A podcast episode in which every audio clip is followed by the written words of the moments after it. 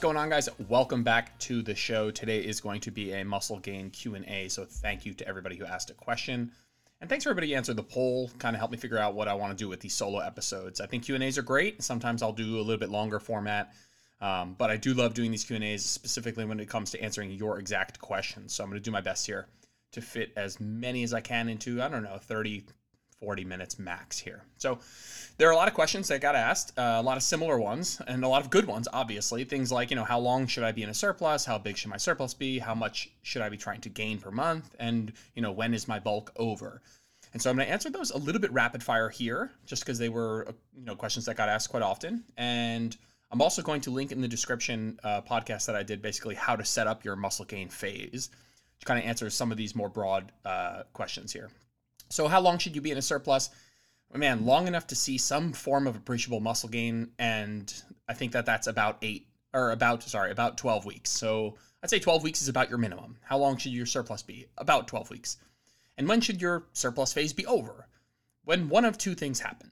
When you become, you know, you get to a body fat percentage or a body composition that you are just uncomfortable with to the point where more muscle gain is not worth continuing to push fat gain.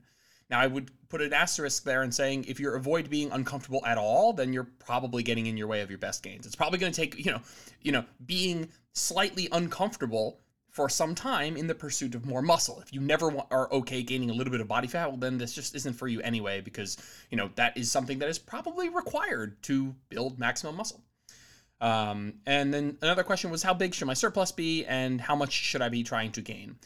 Really quick. You don't need a big surplus to maximize muscle gain. Something like two to 400 calories over your maintenance calories will give you all the all the muscle building that you can get without unnecessary amounts of extra fat gain. You will gain fat no matter what.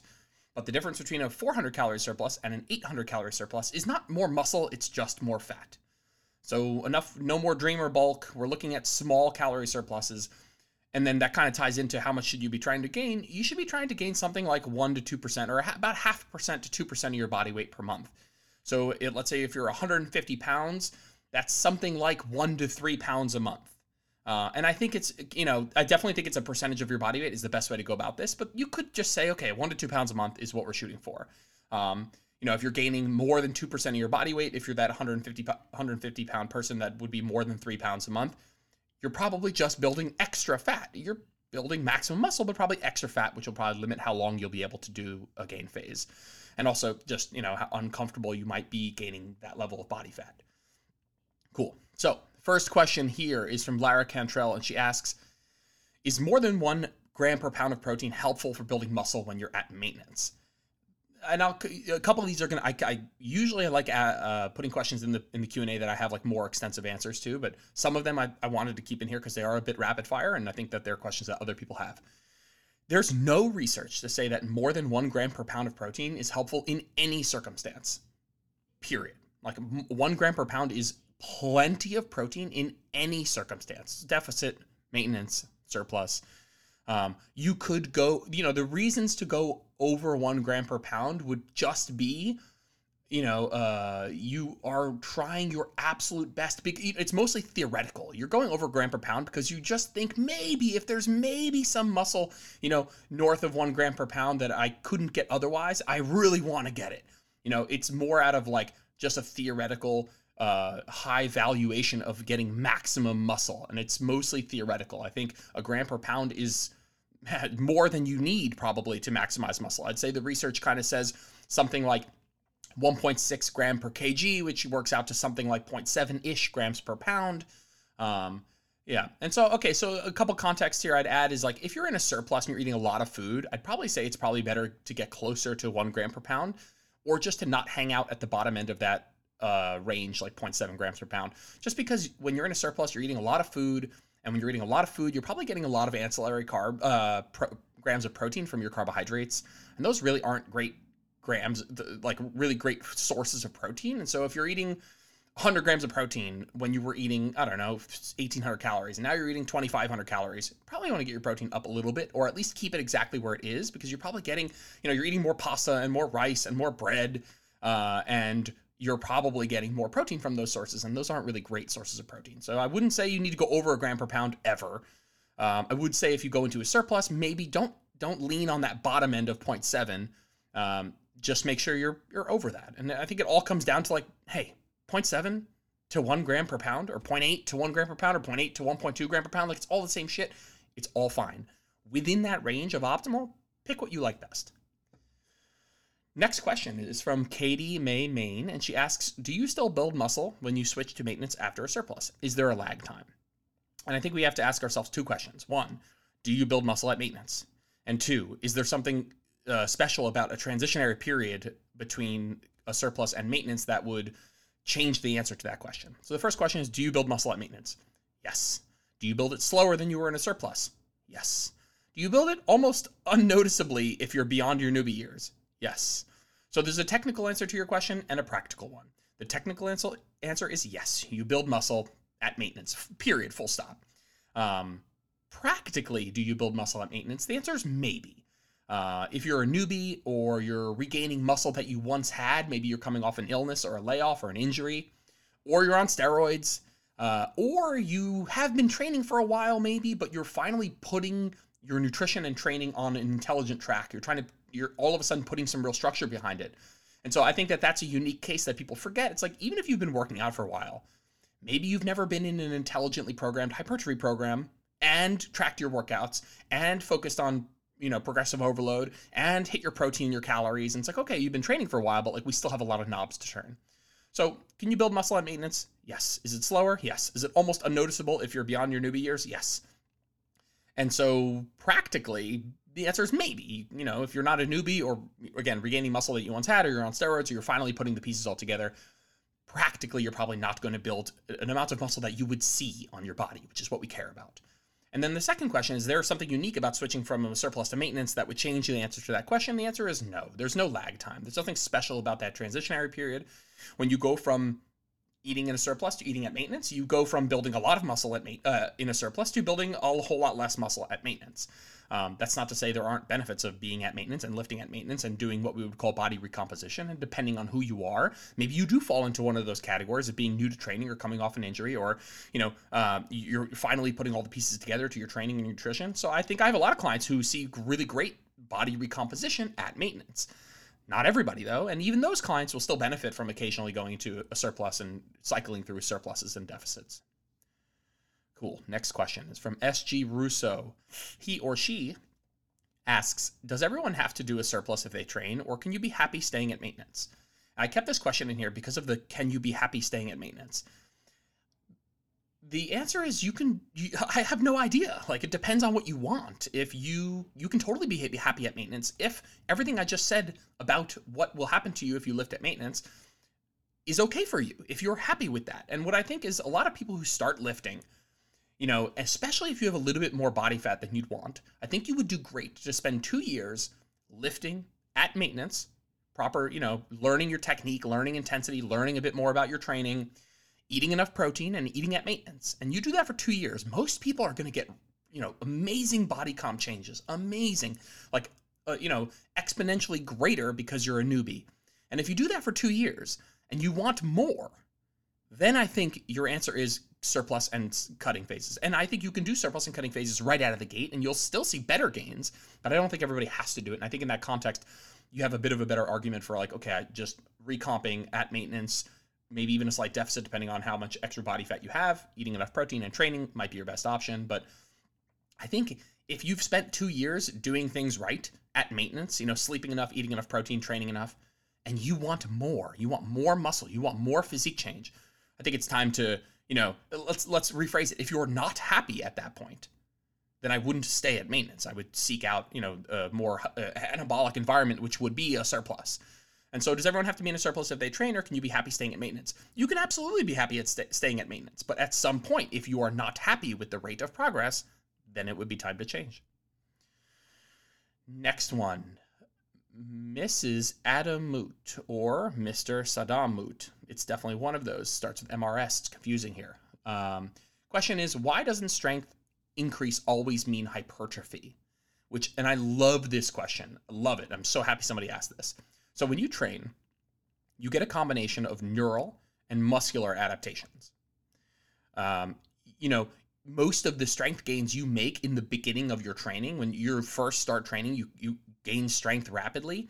That's not always or it's almost entirely not muscle gain. It's actually neural adaptations. And what, what does neural adaptations mean? Well, essentially, we're talking about two kinds of adaptations that happen from training one that makes you bigger, another one that makes you better. And I know that that's a non scientific way, and we'll put some science behind it in a second. But like, strength is a skill. Like, you know, hitting a tennis racket or shooting a basketball. There's motor learning. The first time you squat, your body isn't really good at squatting. And so week to week, you're getting stronger and stronger. You're like, oh my God, I'm building all this muscle. First of all, you are building muscle. But a lot of those strength gains are actually you just getting better at squatting. Your brain, you know, communicating with the target muscles, uh, uh, teaching them how to contract, you know, in more synchronization, teaching more muscle fibers to fire. Your motor learning improves. Your ability to execute the technique with more efficiency gets better. And so a lot of these neural adaptations are actually strength increases with you know outside of the context of hypertrophy hypertrophy would mean the actual muscle getting bigger so there's getting bigger which is muscle hypertrophy and there's getting better which can be these neural adaptations right it's like you know it, it, it is the exact same if you think of like a big wrestler and a small wrestler like you would bet that the big wrestler would win but wrestling is a skill and it's the same with this so like a bigger muscle isn't always a stronger muscle, but a bigger muscle has the potential to be a stronger muscle. And so what that means is if you take a, a bodybuilder who doesn't really lift for strength and you start training him for strength and he starts to you know, improve these neural adaptations, that bigger muscle has the potential to be a stronger muscle. And so you do see people who aren't, you know, are it, seems disproportionately strong for the muscle size they have. It's because they have amazing neural adaptations. They've made these neural adaptations um, with you know uh, uh, outside of the presence of a lot of hypertrophy, and so they are different things. You can make the muscle bigger, right? Hypertrophy, and you can also make yourself better at executing the movement and thus getting stronger. It's like there is a reason that Djokovic hits the tennis racket, hits the ball so ridiculously hard. He's not muscular. He's just very good at doing that movement, at producing force in the right movement patterns. Um, and so you can have strength improvements that aren't directly related to hypertrophy right and there's also i would also say there's a component of like just improved like neural drive which is like if you've if you take somebody who's never trained and they also probably don't know how to like voluntarily contract those muscles and really push themselves and so learning to actually push yourself get better at doing that you know practice it's literally pr- like practice um, can be can create strength strength outcomes, strength adaptations that are independent of hypertrophy. So I hope that kind of um, let me see if I can sum that up. So when you train, you get a you get a combination of neural and muscular adaptations. Muscular adaptations would be like muscle hypertrophy. You make that muscle bigger. Neural adaptations would be stuff like improved motor patterns, like better motor learning, like you actually learning how to do the movement better and execute it.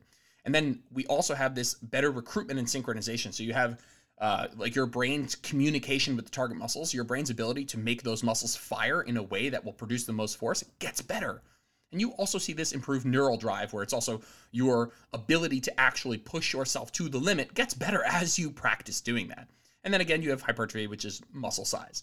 Um, and and I guess I would be remiss to say that uh, uh, to expand on this, you know, a bigger muscle has the potential to be a stronger muscle thing. So muscle size is absolutely a component of strength, and a larger muscle has the potential to be a stronger muscle. But there's this large neural component, and yeah, there here's an analogy that comes to mind, and I'm gonna probably regret it. It's like muscle hypertrophy. Imagine you have an army, and you have two armies against each other, and you're thinking about you know your army. Your army has hundred people.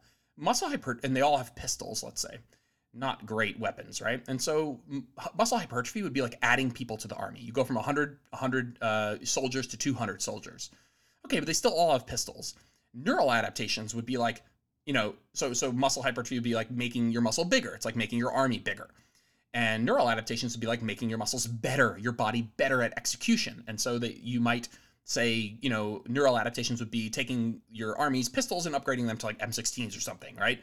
Um, and so it's a combination. So you have a big army but the big army's potential for getting better is more because it is a bigger army. If you have 100 soldiers that go from pistols to M16s, it's not as big as 200 soldiers that going from pistols to M16s.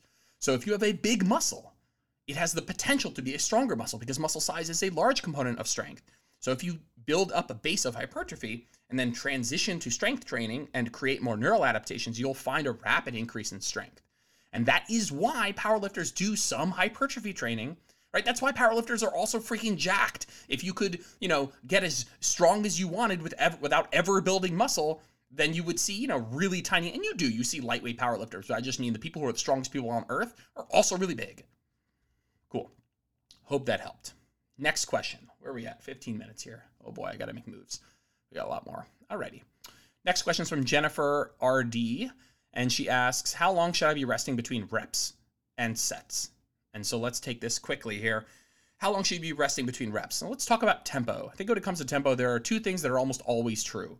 It's probably better to have, or in the context of hypertrophy, it's probably better or best, let's say best, to have a controlled eccentric, which means you don't want to just drop your deadlift and you don't want to just dive bomb into your squat.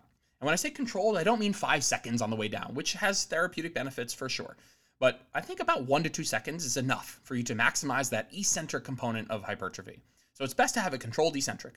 It's also best to have a forceful concentric, zero to one second, right? You don't want to fling the weights around, but you definitely want to move them with intent.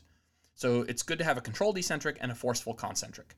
And then from there, we're looking at two pause potential incorporation of pauses. You can pause in the stretch position, let's say at the bottom of your squat, and you can, you know, pause at the top, let's say the top of your squat. Or a better example would be like um let's say you're doing a bicep curl. You could pause at the fully stretched position when your arm is straight, and you can full, you can pause at the contracted position when the arm is all the way up and the muscle is shortened in the shortened position. And I think that you know those can be helpful, but they're also more contextual. I can't say that they're always best to use. Um, I think pauses are great, but I think if you have a controlled eccentric one to two seconds and a forceful concentric zero to one second you'll have a rhythm a tempo that's you know as very close to optimal. And then whether you want to add in stretch uh, pauses at the stretch position contracted position this is very contextual. You can you can pick from there. As far as how long should you be resting between sets i have an infographic i'm going to link in the description here that really goes through this really well. And so i i'll give you a somewhat more direct version here think about what the goal of the set the goal of the set is to make the target muscle the limiting muscle close to failure and your goal is to perform perform at least five reps, right? And less than five reps we see isn't optimal for hypertrophy. So we want to perform at least five reps, and we want to make the target muscle the limiting muscle. So what that means is you have other constraints for how long you should rest. You should rest until you're able to accomplish that. And what does that mean? That means you want to make sure that other things that could be the limiting factor aren't. And so you want to rest long enough to let the target muscle regenerate or, you know, uh, clear the metabolites and, and get back to an ability to perform at least five reps. You want to rest long enough to perform at least five reps again. You also want to rest long enough that your cardiovascular system is not the limiting factor when you start the next set. You want to rest long enough so that your synergist muscles, the other muscles that you're working, not the the prime movers, not the ones that you're really targeting, that those are not the limiting factor you want to rest long enough that your just overall feeling of readiness is back to baseline. You're ready, you're mentally feeling strong again. And so what does this look like? Let's say you squat. Let's say you do a heavy set of barbell squats. How long should you be resting? I'll give you guys some just blanket numbers in a second, but um, how long should you be resting? Well, you should be resting so that your cardiovascular system comes back to baseline. And so it's not the limiting factor for your next, next set. I don't know about you guys. When I do squats, I rack the bar. My heart is racing. I am breathing heavy. Like I need that to come back to baseline so that my quads can be the limiting factor, not my cardio in my next set.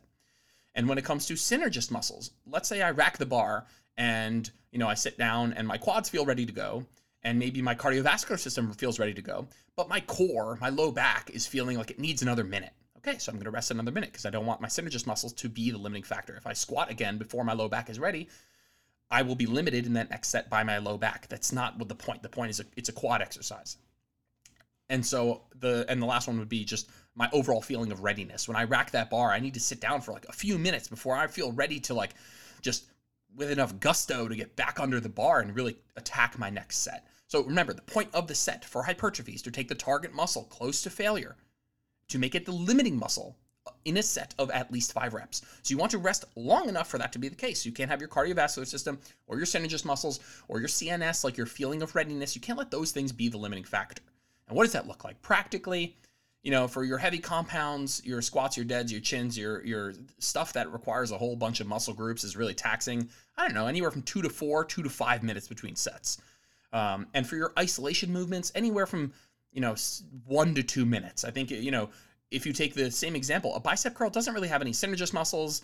Uh, it doesn't tax your cardiovascular system. It doesn't take a lot of psychological readiness. And so you could be ready 60 seconds again. Uh, after 60 seconds, 60, 75, 90 seconds, I think that's plenty for those isolation movements. Next question Rachel H. Fit. She asks, recently heard not to train chest and triceps in the same day because of preload on the triceps.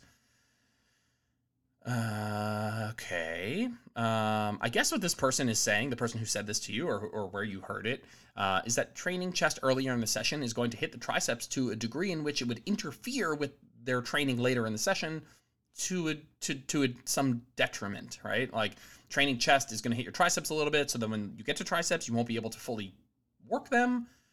Long story short, it's nonsense. Total fucking nonsense. Um, training chest and tricep is a totally fine way to do things. You know, you also don't have to do that. I mean, there's an infinite way to split up the muscle groups pretty much. But I think, you know, there are plenty of intelligent programs that have a push day in them. And a push day would be, you know, some form of chest, shoulders, you know, chest, front delts, and triceps. And so if that were the case, then there's a whole lot of people doing shit wrong. And so for all intents and purposes, this is nonsense. Next question is from the Determined Beauty. Hi, Deb. You talk about RIR. How do you know what that number is if you never go to failure? Great question.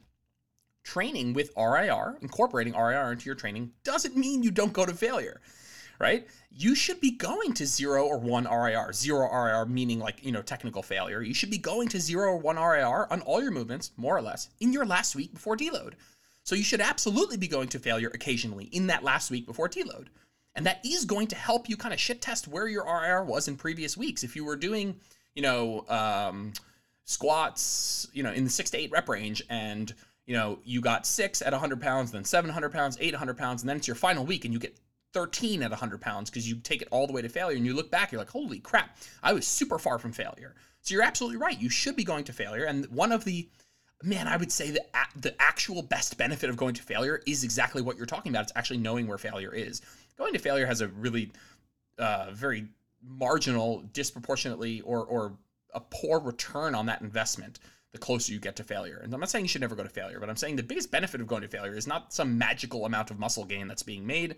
Uh, it's knowing where failure is so you can more properly assess RIR in other days. And so I definitely think going to zero or one RIR is really what you should be doing in your last week. And I say zero or one because some movements I just wouldn't program a zero RIR. I wouldn't program a zero RIR back squat just out of fear of, you know, making half my clients have to bail out because they think zero IR means failure. It doesn't mean failure. It means rack the bar and knowing that your next rep would be something you'd have to bail out. You'd fail on your next rep. But that's not something I am I really need people to to set themselves up in that environment where it's a very high chance of people fucking that up.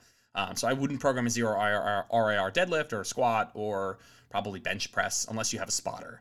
Um, in which case, yeah, still I think I still think that it's not as important to do that. Nice. Next question is from Green Beans, with a bunch of Z's, and she asks, "How much muscle can a newbie woman hope to grow per month?" I'm gonna be, I'm gonna be as friendly as possible here. I have no fucking clue. I have no clue. I have no clue what the answer to this question is.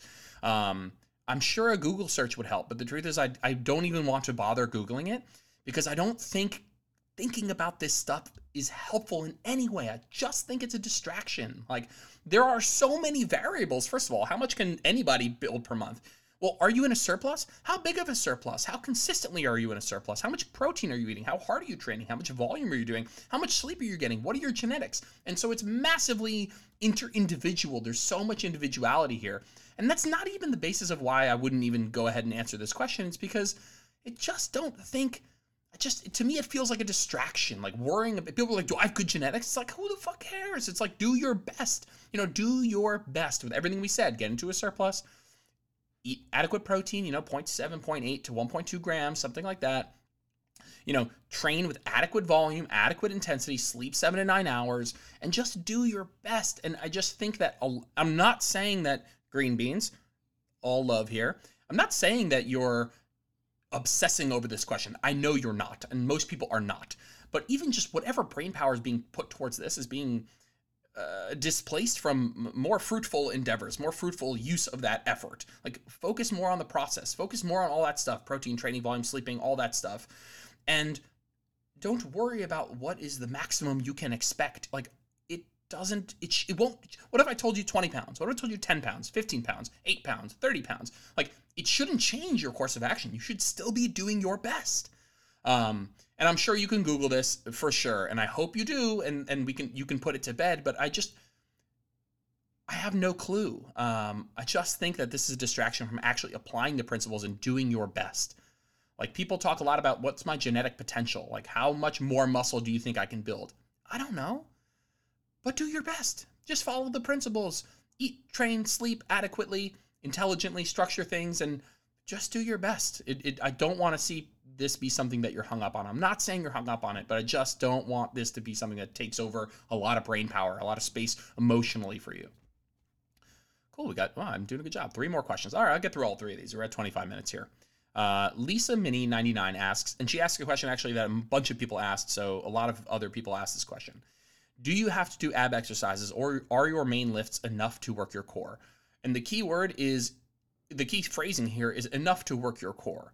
And so, enough to work your core? Probably yes. If you're squatting, deadlifting, pressing, rowing, lunging, you're working your core to a degree in which you will get a stronger core. But there were other people who asked, you know, do I have to do direct ab exercises or are my main lifts enough to get me a six pack?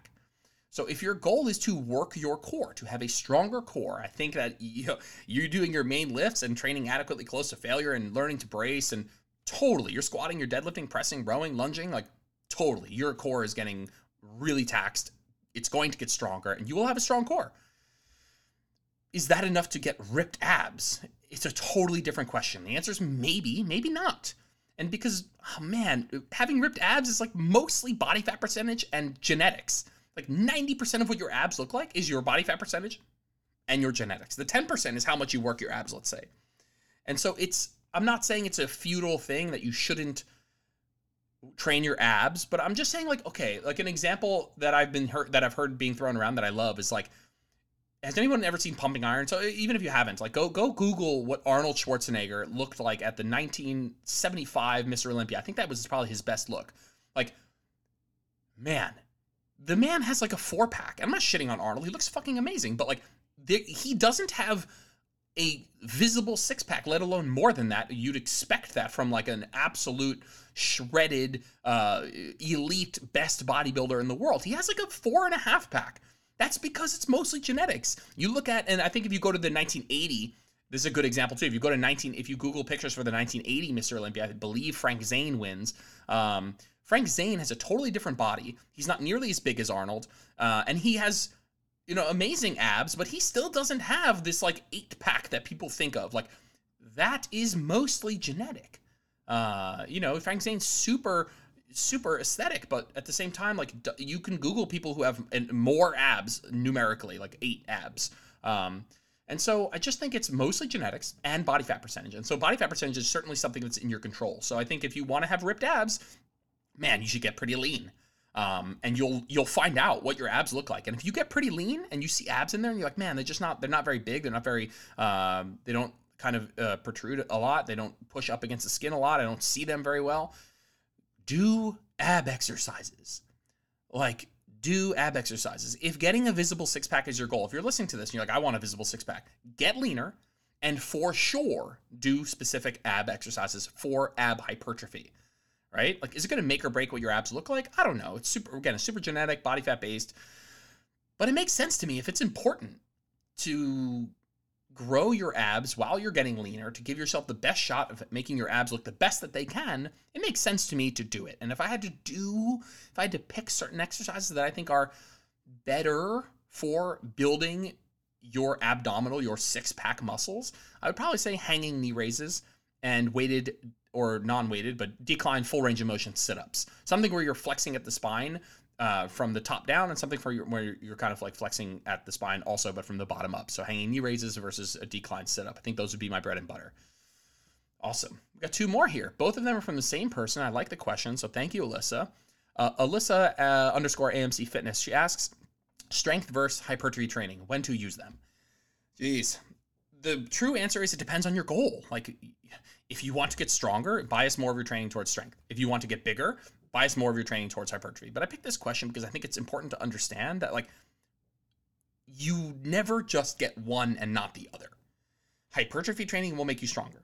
Strength training will make you bigger. But obviously, you know, one will do their job better than the, the, you know the ancillary benefit you're getting. So strength training will make you stronger than hypertrophy training, hypertrophy training, but not as big as hypertrophy training would make you, and obviously vice versa. But man, if you're a newbie and you're just starting out, I think strength training is great. You're going to get stronger and bigger. It almost doesn't matter. Um, and you you know, hmm, my, my take on this would be just from working with people, just kind of I'm considering who's listening to this podcast. I'm thinking most people want to get stronger and build muscle. And again, if you're a newbie, either style of training will work. And so let's define really quickly. Strength training would be most of your reps in that like eight to one to eight range, maybe one to 10. Mostly compound lifts, low volume, um, better for strength, better for neural adaptations, like we talked about. And then maybe hypertrophy style training we can roughly define as you know reps in the 6 to 30 rep range you know introduction of a bit more isolation movements compound and isolation and higher volume right? Better for muscle growth better for those muscular adaptations. Um, and and again it, man it depends on your goal and what you like better. And so take your goal and take what you like and the marriage of those two is going to direct you in the direction you want to go. Um, but again i think of the people who, who are listening to this and the people that i work with I'd say most people care a bit more about building visible muscle than they do about getting stronger. And that does not mean that they don't care about getting stronger. Most people would answer, I think they, they okay, I want I want both. I want to get stronger and I want to see more muscle. But if you had to rank them, because you should rank them, it's not I want one and not the other. It's what is the rank of what I want more? I'd say most people would rank, you know, building muscle, visible muscle, changing my body composition over getting stronger. And I think that that it's important to rank them because once you rank them, you're like, okay, cool. Like you want muscle, visible muscle more than you want strength. You definitely want strength too, but you want visible muscle more. I think that's going to put push more people towards biasing more towards hypertrophy style training. Um, you will for sure get stronger, a lot stronger doing hypertrophy style training, but you'll get a whole lot more jacked than you would if you were doing specific strength training.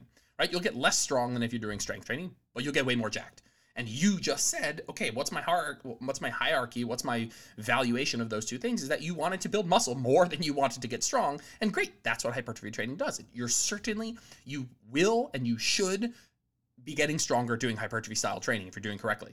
Um, but you won't get as strong as if you were doing strength training, but you get a whole lot bigger. And you're the one who said, okay, that's my one-two order. Um, and so I think that you should use them. And, and, you know, when does a strength athlete need hypertrophy training? When does a hypertrophy athlete need specific strength training? This is a, a, nuanced conversation for another day, but I think you have to think of what are your goals, rank order. Don't it's not one or the other, but you have to put them in a hierarchy. So if you want more muscle and you kind of want to get stronger too, hypertrophy training. If you really care about the numbers and you want to lift heavier and you want to be stronger, and you also kind of want to build some muscle too, great, strength training. And then I think, you know, obviously you can fluctuate between the two, but that's a little bit more nuanced conversation for another day. Alrighty, last question. We're already here. Again, Alyssa uh, asks how to go from bulk to cut without losing gains. Does it have to be slow deficit of cal- calories? So the, the, the kind of question rephrasing would be like, okay, you're bulking at 2,500 and your cutting calories are 1,700, let's say, and do you need to do like a step by step approach to get down there, or can you just jump right to 1,700? Is there some downside to jumping right there? The answer is no. There is no downside to just jumping into your deficit calories. You are absolutely welcome to do that. Um, the only it's the same thing with reverse dieting. It's like the only reason to do these like step by step approaches is if it would make you practically more successful. If the culture shock, the lifestyle shock of going from 2500 to 1700 um, you know would really throw you off and make you less adherent and less successful and you would enjoy it less then sure you could do a slow uh, you know down tick of calories. But physiologically there's no benefit. And so if you're at the end of your bulk and you're like fuck man i just really want to cut now like you're very welcome to go right into your cutting calories and make adjustments from there. There's no physiological reason for you to take a pit stop at maintenance. Now some people would say well let me i'll come back to that. So how to how, how to do that without losing gains well, it's important that you keep all the stimuli that tell your body to maintain muscle intact. And it's like you need to keep sending the signal as you lower calories. You need to send all the signals that say, don't touch my muscle. What are those signals? Well, it's training intensity and volume. You need to be training adequately. your protein needs to be high enough, and your sleep needs to be quality. If you are doing all those things, you're very welcome to just go right to your cutting calories. I don't think the I think there's two questions here. It's how do I not lose gains when I go into a deficit, and do I need to do it slowly? Do you need to do it slowly? No.